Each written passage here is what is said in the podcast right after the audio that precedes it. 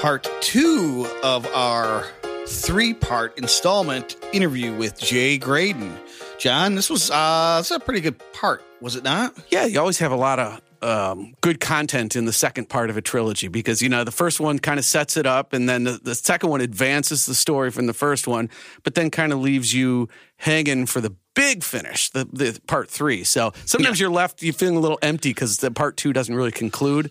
But we're going to try and do better. Yeah, and I think a lot of times people like the second installment the best. Like think of Empire Strikes Back. Um, You didn't like the Ewoks in part three? let's not go too far down a rabbit hole or All a. Ewok hole. But uh, right. oh, wait, I listened to this one back. Um, you know, when we were doing our rough cut, and just some of the stories are hilarious. So we should maybe we should just dive right into it. So we left off. He was telling the story about the E Rhodes, right? Yeah. Yep. And then I think what we do next is we segue into kind of the modern era because that discussion of the E Rhodes reminded me that, you know, Young Gun Silver Fox, both of those guys got Rhodes pianos. Yep, So they're like in love with the sound, and uh, that's that's where we picked up uh, in part two. So yeah, you asked him uh, what his thoughts were on the sort of resurgence of this sound, and uh, I'll let you take it from there. I wanted to get your take on something that's um, maybe a little more big picture because we keep mentioning Stefan, and just for people who aren't uh, drawing that connection, we did have the State Cows on uh, on the show, so that's who Stefan is that we're talking about. Um, who State Cows are all about reviving this old sound from you know the West Coast sound. Um, the guys from Young Gun Silver Fox, both of those guys own a Rhodes, so and they're you know kind of playing an homage, I think, uh, to this this era. What do you think? Why do you think this is coming back now in, in, in vogue? And John's got a project. I put out a little mini project. Um, it just seems like this sound is like not only catching on from the music from the era, but people are trying to now relight the fire. Why do you think that is? This is really bizarre. This was luck. I heard a Rhodes on a radio. I mean, by the way, the sampling project took us four years because we're all perfectionists, the three of us. We're all nuts, perfectionists. so it took three, four years to complete. So probably about five years ago, I heard a record. I make myself listen to pop radio a couple hours a week just to hear what's going on and realize I'll probably never be part of it. Right. Um, That's a good thing. yeah, well, also, man, you know, who's going to want a cat over 70 years old producing a record with, you know, 20 year olds, right? Yeah. Anyway, if our sound came back, maybe, but, you know, so I heard a Rhodes on a record, a real one. And I said, that's interesting. And this was just when I started talking to George about doing the project. I said, we may luck out timing wise. hmm Then it got to the point where about six months ago, I heard um, who's the band with Adam, Adam Levine? Oh, Oh, Maroon, Maroon 5. five? Yeah. Right. I heard it's a song that featured a Rhodes. And I go, man, well, this is going to help. And a bunch of other records. I mean, there's hits with the Rhodes on it. And there hasn't been one yet with the E. I'm waiting for that. I did send the um, gift codes to to the guys in um, what's the name of the band again? Why am I forgetting? Oh, Maroon Oh, 5. Maroon Five. Right. Through John uh, Farrar's son, who plays in the band. He's the keyboard guy. He's a hired cat, but he's part of the scene, actually. I sent everybody the program. I guess nobody loaded it. I haven't heard back from them. But anyway, Oh, no matter. No matter. They're, they're missing out. They are. Well, first of all, Stefan and Pepe, the reason why those two brothers are so influenced by the era of our music is because of, because of their parents. Their mother is my PA. She's my personal assistant out of Umeå, Sweden. And without her, I would be screwed. She takes care, she's so anal in particular. I mean, and she gives me crap all the time when I'm like get lazy on something, mm-hmm. you know. Anyway, they grew up listening to this stuff. This is what they the they loved, or, you know, Kirsten and her husband Lage. So they were part of it from the beginning. And I met them when they were kids, before they're even uh, they were barely teenagers when I met them in Sweden when I was on tour with my band. So that's why those cats are so influenced by the music. And let me tell you, man, they're both very good musicians. They've really grown. And Stefan has done demos with the E playing Jarreau stuff and other stuff. Yeah, Steely Dan. I think he did a Steely Dan did. medley too. Yeah. He's, he's very talented, and they both are. And um, so the reason I think it's back is that how many times can you use the same synth sounds? And at some point, you're going to want a piano type sound. So I think that the Rhodes not being heard for 30 years was the perfect instrument to surface. And I think it's going to keep getting used more and more. And you see all these other artists that maybe aren't doing specifically what we'd call West Coast, but you know, John Mayer's new album has been compared to West Coast, some Bruno Mars work Oh, Bruno Um, definitely influenced by our era. Yeah. for sure. Yes. So it's just it's back and it's cool for us because we love the old stuff and we're just loving that people are making new stuff again. Charlie Puth may fit in that category. I don't know him. Hmm. Boy, what am I missing? Full No. blown jazzer. He did um he, him and Jacob Collier did a YouTube thing. Oh, You got to watch it. They- okay. yeah. And I don't know if if Jacob's ever going to come inside enough to do that kind of stuff, but he would be great at it. You know, but I think Yeah. he'd probably be bored.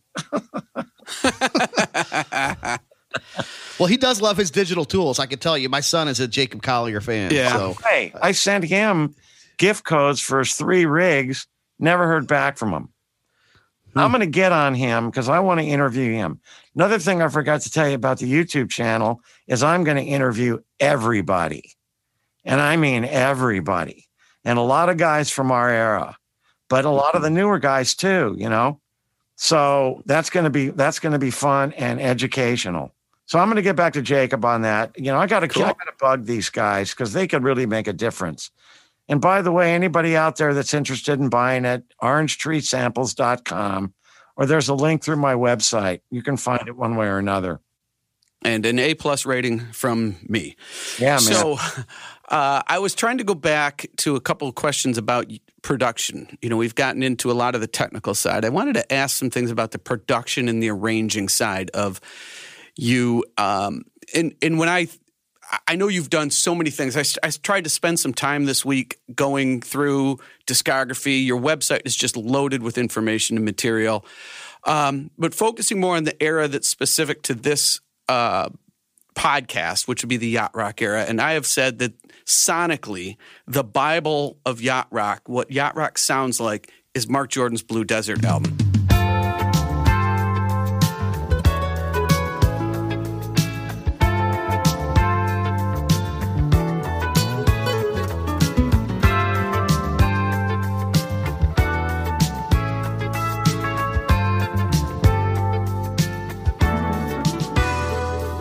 There's a sonic nature about that. It's because it's Rhodes heavy, um, you know, Marc's particular voice.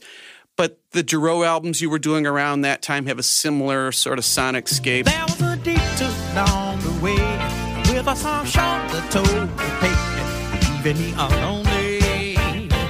Yes, I really, really was sad and so distracted. as well as the um, the Manhattan Transfer stuff. When when you were in that era, now the as a producer, it seemed like the the bulk of what you were capturing, at least for your basics, you had your drums, Rhodes, and bass were made like the core of the sound.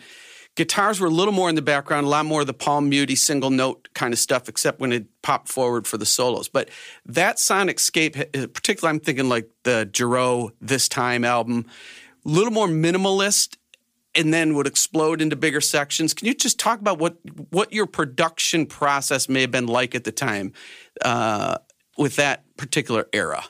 Well, first of all, before Marc's album, I did a Steve Kipner album. Do you guys have that one? I do not. Oh, you need to get this I know out. Steven is a writer a lot, but I have not heard that album. It's called Knock the Walls Down, and it's Okay. probably only available through Japan. All right. and I play a guitar solo on it that I'm pretty proud of um, on the last tune. And after you guys listen to it, I need to tell you the story. Talk about technical weirdness and what I did. Um, I'll bait you by telling you that the last word of the song is out, but the T's never heard. And Steve never stopped singing. How is that possible? Hmm. I taught him the pads. I'll have to, I'll tell you the whole story, or we could get to it later, but it's a long one and it's a good one. But uh, Knock the Walls Down was the first one, first a big budget album I did, and it's I like it. And then next was Marc. On account of that album, I got Marc's album. And Mm. first of all, I got to tell you, I love Marc like a brother, man. We still talk every month, sometimes more. Um, I might have outpriced myself on a solo he wanted me to play the other day. Uh oh. I said, Well, my usual price is three grand, man, for a solo. And he says, Well, wait a minute, man. It's for me. I go, Hold on, Marc. Hold on. I haven't finished yet. Can you afford grand? He says, Yeah, I can afford that. I said, Look, well, we'll think about it, whatever. You know, I wasn't, we could have negotiated it some more, you know, but he hasn't called me since then. Maybe I did piss him off. Uh oh. That'll that'll pass. Nah, we're listen, we're like brothers, man. But I got to tell you, that album sonically is good, and it's pretty simplistic. Yeah. Not there's not that, and the and and, and yeah, that's probably the most simplistic of them all. So right, I would I would record with drums, bass, keys, and I usually would hire a guitar player like Dean or Luke, um, just in case they came up with something really special. And when they did, I would keep it. But if they didn't, I'd play it. Okay. So sometimes I kept it, sometimes I didn't. But it was a hit and miss thing. And those guys knew it. So I said, take chances, man. If you find something really different and cool, that's great. Don't think stock, you know? So, um, yeah, well, I had my production hat on for that part um, and my engineering hat. And when I wrote out the tunes, Marc's tunes weren't complex at all. There weren't a lot of chord changes. I would add chord changes where I could get away with it, Okay. just enough to make them a make it a little bit more musically interesting. yes. But I couldn't go away from what he is about. You know, that's something as a producer you got to think. I can't take an artist and turn him to, into something he's not. I have to respect the song, Right. The lyric, and you know his singing. So yeah, when I wrote all the stuff out, man, it was I knew it was going to be pretty simple. Now I can't remember in, in, in those songs. Is the chorus? Does it ever explode? Maybe string pads, but that would be kind of light. I'd have to go back and listen to it. Yeah, because it doesn't have as much of the horn stuff that I associate with your work with the Jerry Hey uh, stuff. Right. Well, it wasn't Yeah. right for that album. Right. The horn solos were, Yeah. And there's some great horn solos from uh, Christlieb, Pete Christlieb, Ernie Watts, and Chuck Findley. Well, there's that one at the end of uh, is that Lost in the Hurrah that where you've got that long play out at the end. We always talk about the amount of space in yacht rock and allowing a band to kind of just happen and not having to fill it with a bunch of constant vocal or constant solos like today's music. And there's that play out at the end of Lost in the Hurrah, and then Chuck Findley comes in with the delicate flugelhorn. Yeah. It- It's like two two to two and a half minutes, and it's like in today's music they would never allow two and a half minutes of just kind of chill. You know, so good. bugged that album was, wasn't successful. I I know. thought it had a shot. I really did. But um, of course, in a tune like that, they would edit it out. Yeah. And, well, I'll give you a perfect example of the funniest edit. You remember Blood, Sweat, and Tears or Chicago was probably the first West Coast pop or yacht rock band Yeah. Um, in the 60s. And the song Spinning Wheel, do you remember the song? Yep. What goes up must go down. Right. Well, these cats were jazzers at heart. And in the middle of the tune, they go to straight ahead bebop and there's a trumpet solo. I can sing you the trumpet solo, man. I remember it so well. Ba da da da da da da da da da da da da da da da da da something like that.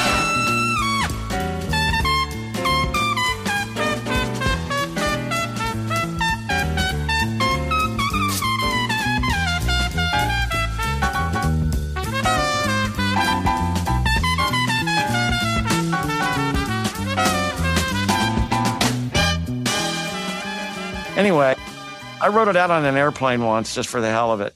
So um, on the single version, they cut it out. Yeah. Well, of course. the best part, but you know. Yes, the best part Yeah. of the tune. It was swinging, man. So um, anyway, with Marc's thing, it needed to be understated. You know, now you put David Foster and I together. Now we're going to have a problem with. With understatement, yeah. Yeah, well, uh, uh, like David said, we overproduced airplay to death. He says there's no air until you finally get to the song Bix.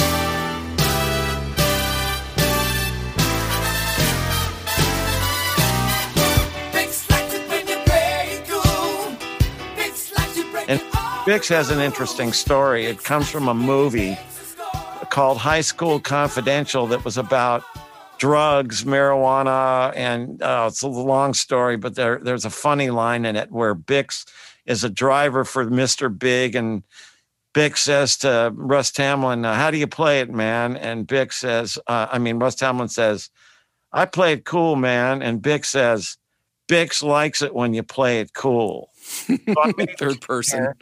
sit down and watch the whole movie and take lines from the movie and use it in the lyric. So on the on the Airplay album, that's how Bix came about. But David and I did overproduce, man. We just threw, we threw two kitchen sinks in there. Yeah. Yeah, were the the vocals at the front of Stranded were they copied and like edited to the front, or did, were they sung in a cappella in the front of that song?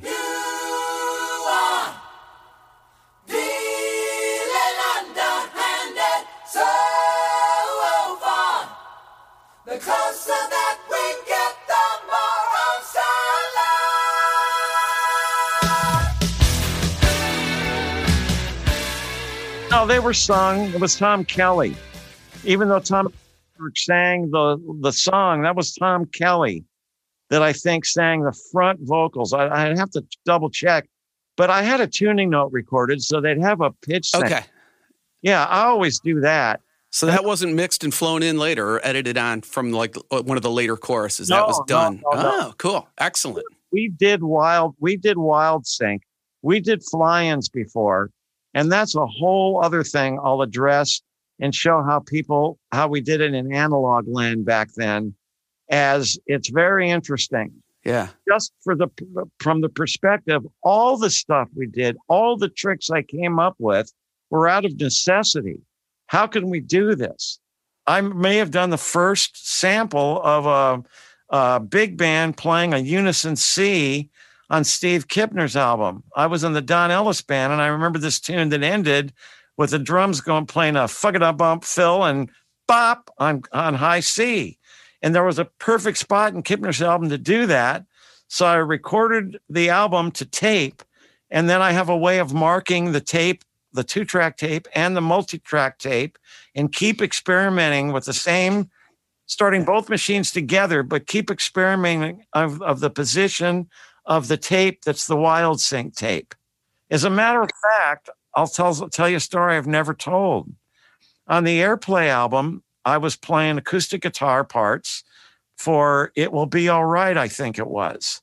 And I just couldn't get the parts to groove on the second verse. I don't know what it was. I don't know if I had a mental block. And I was still playing all the time. I hadn't lost my guitar chops to producing land yet. So I was still playing well. And David says, Man, he sat with me for a while and, and he says, What are we doing? Let's fly it in from the first verse. Now, we didn't play with a click. So Jeff could have moved the time. Yeah. Well, we flew it in and it was excellent. And I go, Well, there, chalk that one off to experience, you know. Wow. But rarely did that ever happen. We only did it when we wanted to fly in something that was already done that we did want to have to redo that was a lot of work, you know? Your brain needs support, and new OLLY Brainy Chews are a delightful way to take care of your cognitive health. Made with scientifically backed ingredients like Thai ginger, L-theanine, and caffeine, Brainy Chews support healthy brain function and help you find your focus, stay chill, or get energized. Be kind to your mind and get these nootropic chews at olly.com. That's O-L-L-Y.com. These statements have not been evaluated by the Food and Drug Administration. This product is not intended to diagnose, treat, cure, or prevent any disease. And then that brings up the holophone. Do you want to hear about the holophone? You know what? Bill Schnee was telling us about the holophone. That's right. Okay. Well, I was around when it was made and I had a copy of it. Um, here's what David did with Daryl Hall he wanted two octaves of F to F singing ah or ooh. I forget what it was. So what they did is David um, um, he he had the Hammond B3 with the third drawbar pulled out, which is the fundamental an octave higher, taped down the notes so it was constantly playing with no vibrato or no Leslie. And Daryl would hear that in his cans. And on a four track machine, he'd record the first ooh or ah until he ran out of breath. And if it wasn't good, David would redo it. Then after they got a good one, he'd double it.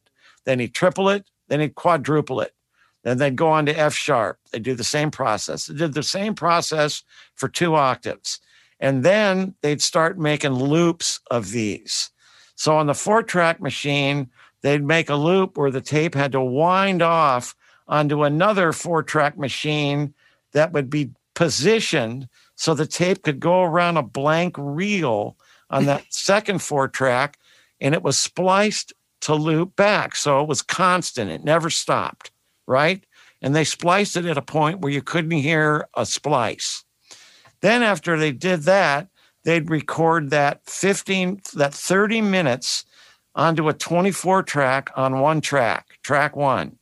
Then they'd do the same with F sharp. After they finished all that and made the loop, record it on track two of the 24 track over and over and over until you've got 30 minutes of 24 notes. So then what we do is bring in at Sunset Sound, they had this 24 track remote console. We'd bring in another 24 track machine. We'd play the holophone tape, just ran. And then David would figure out the voicings he wanted to use for pads. And it would take two or three of us. So he'd assign each one of us what faders to move when. And we'd slam the fader up right when it was needed, slam it down when it wasn't needed, then slam up the next one. So you couldn't hardly tell there was any crossfade. And we'd do this till we got it right. Three people, we could really nail it. Two people, it's doable. But that's the holophone. And I had a copy of it, and I don't lose things, but I lost it. Where would we have heard that? It would be on the album, Daryl, the, uh, the album that Foster produced for Hall and Oates or Daryl, It's whoever. like X-Static and was I know he did X-Static and one other I think, but yeah, Hear oohs or ahs. I'll That's have to listen for that. Okay. great to have the tape, just to have that analogous sound. It's gone, man. Nobody knows where it is. If anybody does know where it is, call me. Find me on my website. I want. I want that. I want to Check with Bill Schnee. Bill may still know. He he knew about it, but I don't know. I don't think Bill had a copy, but I could be wrong. yeah, I don't know if he does. Well, Jay, Jay, you triggered something a second ago. I wanted to ask you about. Um, in that you were sort of kind of bebopping a, a solo, a scatting kind of, and um, John and I did an episode of this podcast where we went through. We tried to identify the best solos in all of yacht rock that weren't guitar solos. First, we, did guitar solos. prior. Yeah, yeah, a lot of Jay. It was like Graydon on you. Luke, and Larry Carlton for the most part. we we tried to venture outside of those, but then we did non stuff that wasn't guitar, and there's a lot of Ernie And Watts John- in that. We got to admit. Yeah. Ernie Watts yeah, and, and Sanborn. Yeah. and, But uh, Findley. so Sanborn, uh, yeah, um, uh, Chris Pete Christlieb, if you knew of, him. yep, uh, yep. yep. of course, But there was Well, we identified one that uh, I had to go to the judges to get a ruling on whether this counted as a solo. And it was the scat solo that uh, Al Jarreau did on Love is Real from the This Time album, which was then, of course, well, the, the horns. The horns go with it. Jerry Hey's got the muted uh, horns along with that. Okay, And so, I'll how that so if you recall that one, that was the question: was which came first? uh,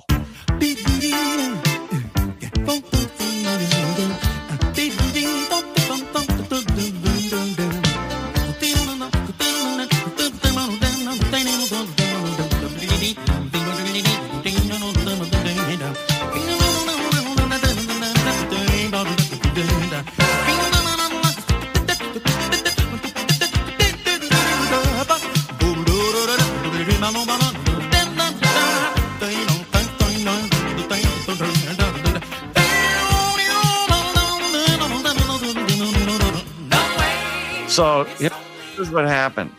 Jerry wrote out the part, and um, there's two times where he wrote out a part that I thought was impossible possible to play. That one and the one where he uh, on the airplay album on Nothing You Can Do About It, where he doubles a bend, where the horns double a bend I do, and somehow or another with false valve fingerings, he made it work. I don't know how the hell he did it. But anyway, okay. So on the This Time album, um, for that thing, he wrote it out. And after I heard the rundown, I said, man, what a great idea. And he said, yeah, man, I thought it would work. I said, work. It's outstanding.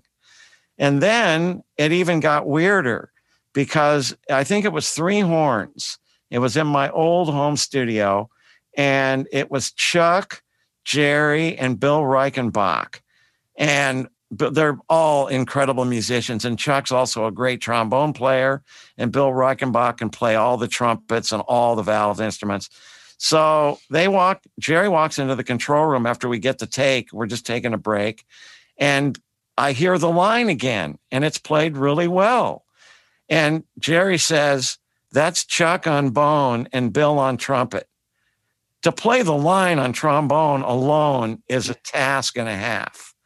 So that's how versatile and good those cats are. Al had laid down the scat part first and they copied to that? Yeah, and Jerry wrote it out. Wow. Okay. Yeah. Sounds amazing. It does. And by the way, when Al did scat stuff, I'd bounce it. It's not ever from one pass. Mm.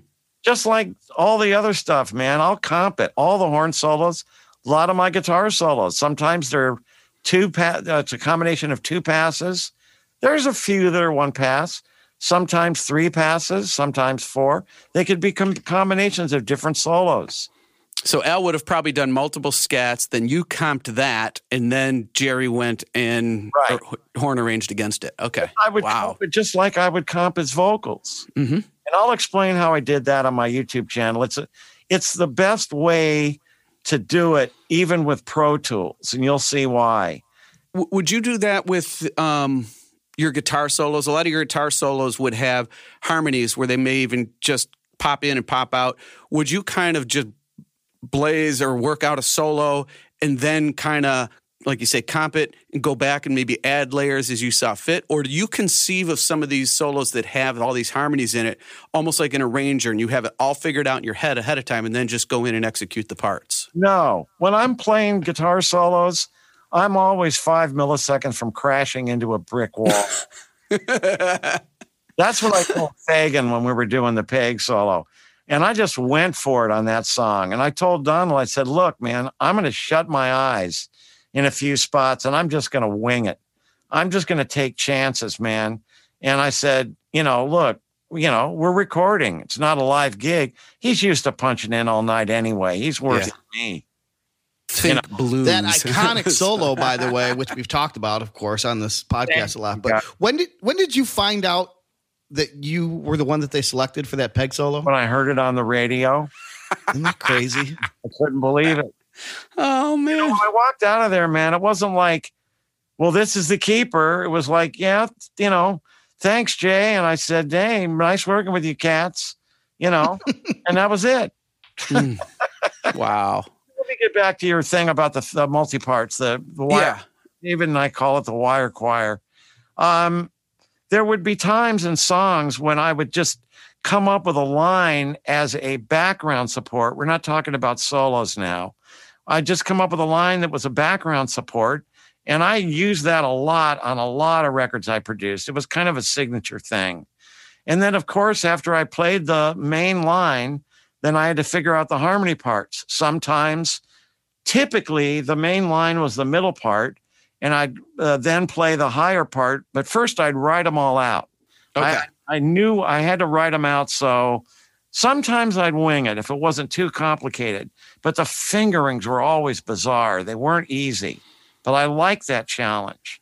And I got used to doing it, man, where I could bang through it, you know, pretty quick. Um, when I did it with solos, like on Twilight Zone, after I played the solo, I had to I had to work out the harmonies. And that's not an easy task to play. As I just replayed them for a Manhattan Transfer album they did with the German Pop Symphony Orchestra. And um, man, I, I haven't been playing guitar much lately because I've been hung up doing all kinds of other stuff. And when I do that, man, my playing, my chops go down. I need to play for like a week before I can get anything back to kind of being 60 or 70% of what I was. So I had to play that solo for a week before I could get it up to tempo. I had to write it out. Then I had to play it up, play it. I was literally a week. It's actually better than the original. I added a few things, changed a few things. So One other thing that worked out big time, at least for me, is uh, listeners to the podcast will remember me hearing or remember hearing me say a number of times. My favorite part or element of quote unquote yacht rock is this palm muted guitar rhythm thing that's just like candy to me whenever I hear it. And I'm reading from your website. It says um, that Jay is maybe first and foremost known for two very special ways of playing the one note mute rhythm guitar playing, as in Breaking Away album. Um, so what are your what are your tricks of that trade? And did you feel like you kind of invented this palm mute, or did you borrow it from Oh somebody? no, I, I I misled Kirsten. I should have fixed that.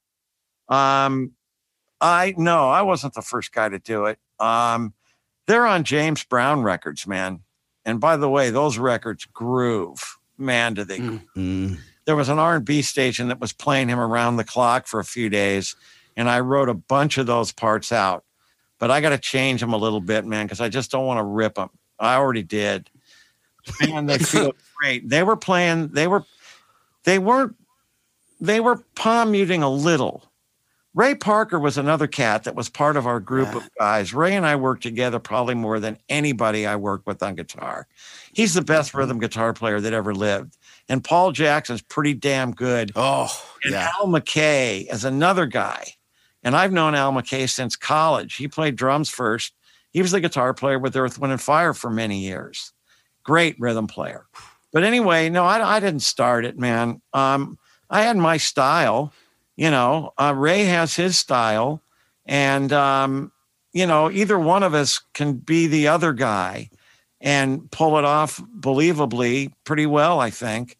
So when we work together, it's like right off the bat, what do you want to play, Ray? You know, we'd run the tune down one time. What, do you want to play, rhythm or muted?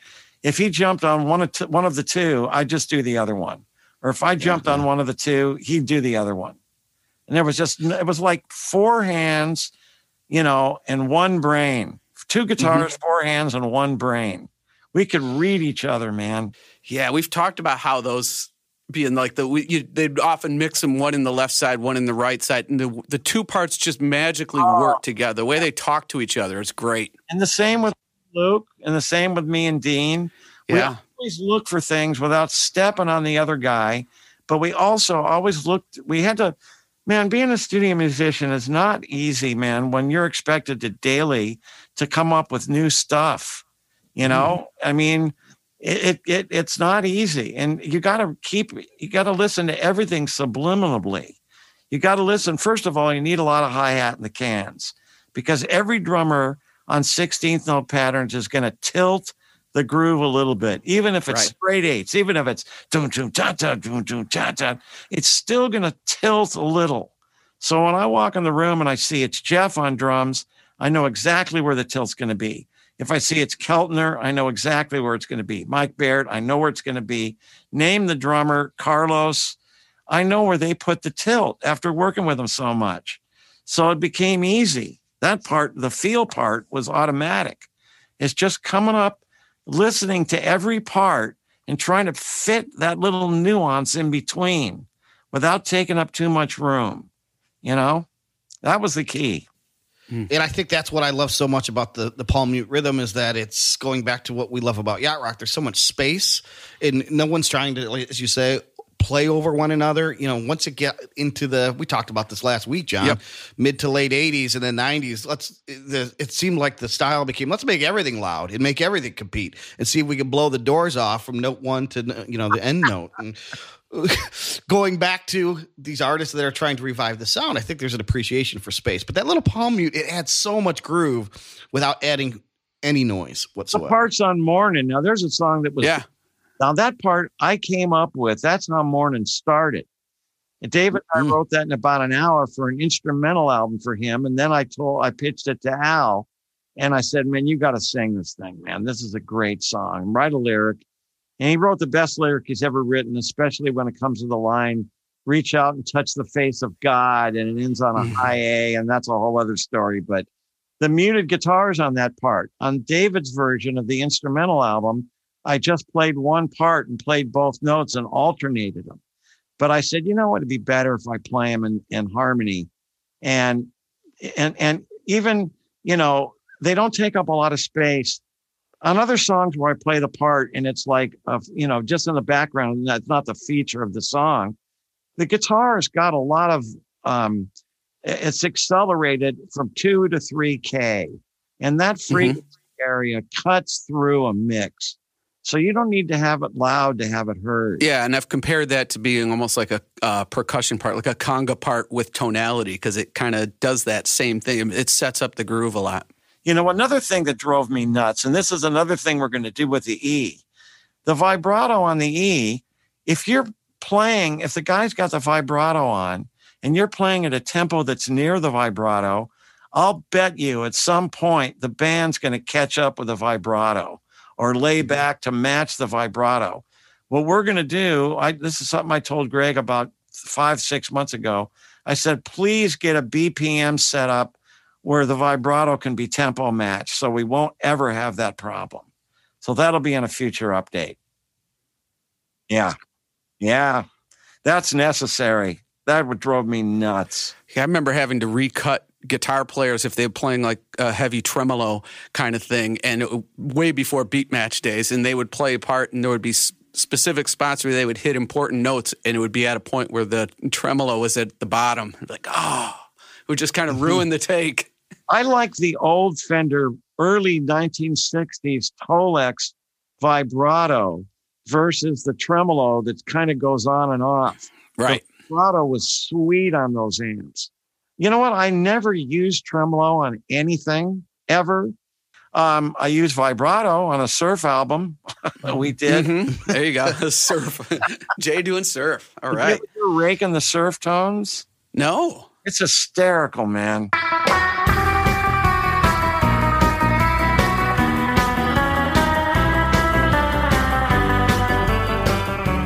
We recorded 18 tunes in two nights.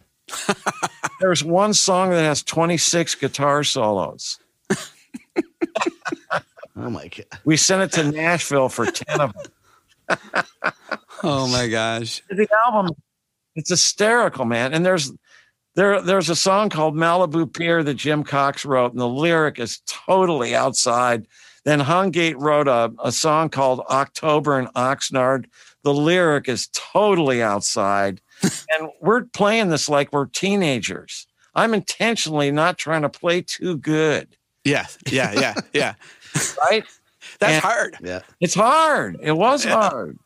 Hungate flew out here just to do it. He wanted to do it so bad. Wow. Yeah, man. This episode is brought to you by Shopify. Whether you're selling a little or a lot, Shopify helps you do your thing, however you cha-ching. From the launch your online shop stage, all the way to the we just hit a million orders stage. No matter what stage you're in, Shopify's there to help you grow. Sign up for a $1 per month trial period at shopify.com slash special offer, all lowercase. That's shopify.com slash special offer. Rake and the surf tones. I did not think we would be getting to uh, to surfer rock when we were talking to Jay Graydon today, but here we are. Yeah, it's funny he mentioned that it was hard, and I asked him that because it is. When you get reach a certain level, it's hard to play bad again, and so they're intentionally playing bad. Yeah. Well, I can play bad with no problem at all. I know. Yeah, you're you're probably better at that than Jay. Oh, for sure. I'm definitely. yeah, for sure. All right. Well, uh, let's take another break and then we'll uh, follow up with our third installment next week. But I think we've gotten to the point now where we should hit our lightning round. Yes, and I'm going to ask you a question uh, directly related to guitar, since we just came off the. He mentioned a song that had 26 guitar solos in it. So I'm going to ask you a float your boat question as it relates to guitar. This is not song specific. This is like one of those um, death not an option, either or. Oh boy. So, in yacht rock, staying within within the songs that we know to be yacht rock, would you be more upset if yacht rock magically removed all guitar solos, or all the muted plucky parts that you love so much disappeared forever? Which one could you live without if you had to? Well, I'm going to steal from your little playbook and say that I could probably pull off the palm mutes with some sort of percussion. Um, so I guess. Okay. But the thing is about what makes yacht rock awesome to me is the juxtaposition of your, you know, smooth and then out of nowhere comes a face melter. And it's like Yep, they fit well together. So, and especially in an episode where we're talking to Jay Graydon himself, who's melted many faces in his day. I gotta go with keep the solos in, and we'll figure out a way to maybe I'll sneak the palm mutes in some other way. Yeah, he's also one of the definitive players of the of the Paul Muty stuff too. So it's a tough call. So that's why I asked you and didn't let you ask. I me. think I would take death as an option if that really came up. Okay, okay, I'll remember that. All right. So float your boat. Okay. Can you believe it? Much to my surprise, I've double and triple checked, and unless it's on an episode somewhere buried deep beneath the surface, that um, after the love has gone, or after the love is gone, and we'll get to that story in part three. Yeah. Earth, Wind, and Fire is not on the Yachtski scale. So I'm going to guess and presume that you find it to be yachty and floating your boat. So I'm just going to ask you to give me a number between one and 100. Give me a yacht, an amateur Yachtski scale vote on after the love is gone. The Earth, Wind, and Fire version, that is. Okay, kids, do not try this at home, um, and this is purely for entertainment purposes. I'm just curious how yachty you find it. Seventy-two. Yeah, that's right about where I'd put it too. It's got. I mean, when you got talk about personnel, when you got a collaboration between Foster and Graydon, and it's got Bill Champlin, and ugh, the only thing that doesn't make it yachty is Earth, Wind, and Fire, the band. But Yeah, and the fact that it's essentially a ballad, so I'd knock off a few points for that. I knock off a few points because I'd like it to be, as you said, including some of the other personnel um, beyond being part of the songwriting team. So, yep, that, that's about where I put it. all right, cool. All right, well, um, that gives me a chance to do buried treasure and maybe steal Yes. something from you. Good. because uh, the story that Jay told in this episode about, you know, when Jay says there's a guitar solo on that tune that I'm pretty proud of, I got to hear what this guitar solo is. no kidding. if he's proud of it, right? So, Yeah, uh, yeah. that Steve Kipner album, it's called uh, "Knock the Walls Down." Unfortunately, it's not on Spotify, so this is not going to make it into our playlist, but. The full album is uploaded to YouTube, and I checked it out. It's really good. So it's the first Jay Graydon production, right? Is that what Correct. he said? First full album, big production. Yep. It's awesome. It but is. Remember, he said there's a little secret that he would tell us someday where they never finish the last word of the song and then Yeah. it goes into a guitar solo? Mm-hmm. Well, listen to this.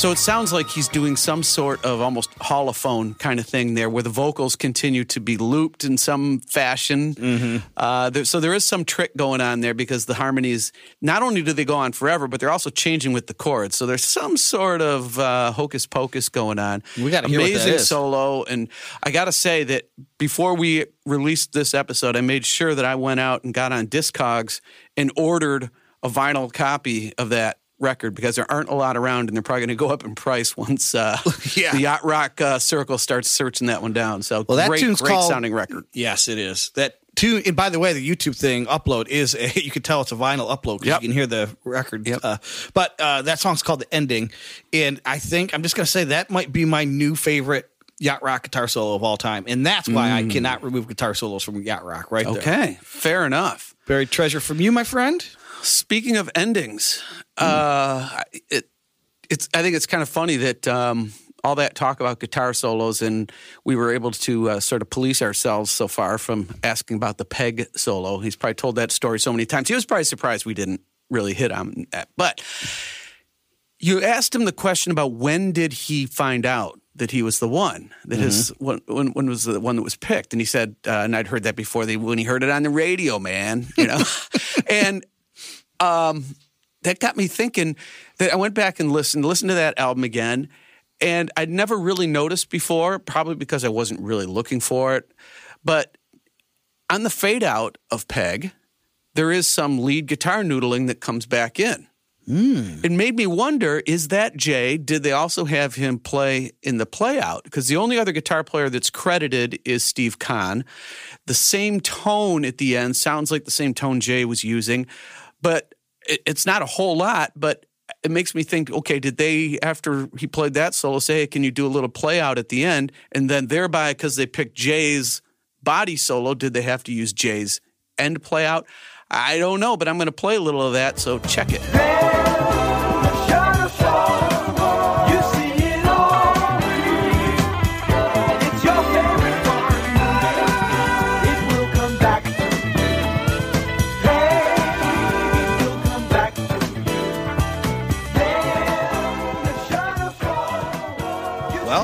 Another reason we got to have Jay Grade back on the podcast. I mean, three episodes isn't enough, so we'll know, ask he's, him. We're finding more secrets. The- What do they say? That the more you get answers, the qu- more questions arise, something like that. But S- something like uh, that. Mr. Mr. 80s culture there. You love to put it in cultural uh, placement. Did you know that the remember the show Entertainment Tonight? Oh yeah, That they used to have a paparazzi section in the early 80s, and Peg was the theme music they used for the paparazzi section. I did not know that. Yeah. Did not know that. Yeah. Okay, interesting. Well, good. Well, educate us some more on off the map. I'm sure you got some. Well, I had to go and look up the holophone. So my off the map is going to involve the holophone. And I actually found out that on that album that David Foster produced for Hall & Oates, which was called X-Static, 1979, there's actually a song on there called Hallofon. Wait, David Foster produced or Jay Graydon? J- David Foster Okay, produced. gotcha. That, but that's where Graydon learned about the uh, the holophone that he explained in the episode. Gotcha. Well, there's a bizarre song on there. It's only about a minute and a half long, and it's called Hallofon. So here he's here he is doing some trickery with the holophone.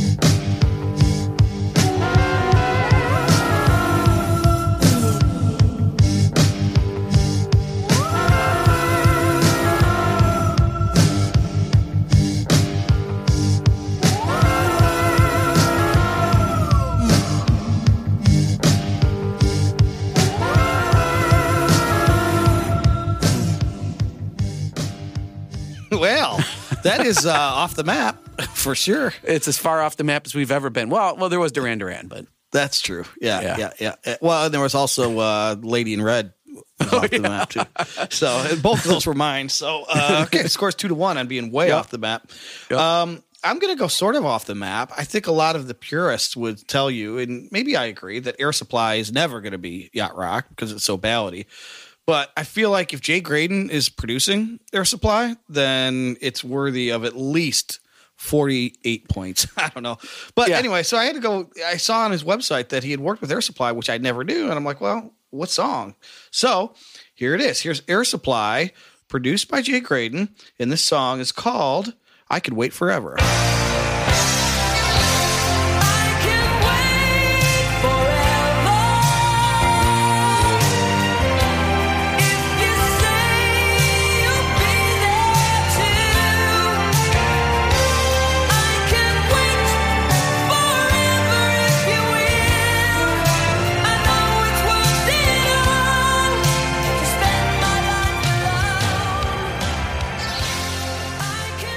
Think that was only released in Japan as like an add-on to a compilation, maybe. So it's also a buried treasure. But that was co-produced by Jay Graydon with David Foster, which I think you can hear, and co-written Oh, yeah. by Jay Graydon David Foster with Graham Russell. So Yeah, it absolutely sounds like it came from the engine house of uh, Graydon and Foster for sure. In their like uh, producing Chicago sound days, yeah, for sure.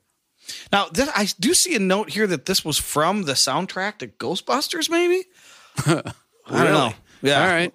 Well, That might uh, need citation. yes, it does. so, but anyways, it's uh, definitely you hear some David Foster in there too, don't you? you do, yes. It's got that stack of the Rhodes and the uh, grand piano. Yeah, very nice. All right. Well, it- the stacking did come up in the episode. So is that it? Are we all done for episode two? Ahoy, Paloy. No, no, no, no. Oi, Pala. Oh, yeah, wait. Uh, I don't know. yep, yep, yep. Nah, never mind. Done.